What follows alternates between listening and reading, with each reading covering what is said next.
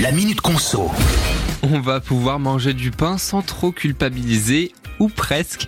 Et oui, parce qu'on a appris par le ministère de l'Agriculture que les pains courants contenaient 20% de sel en moins qu'en 2015.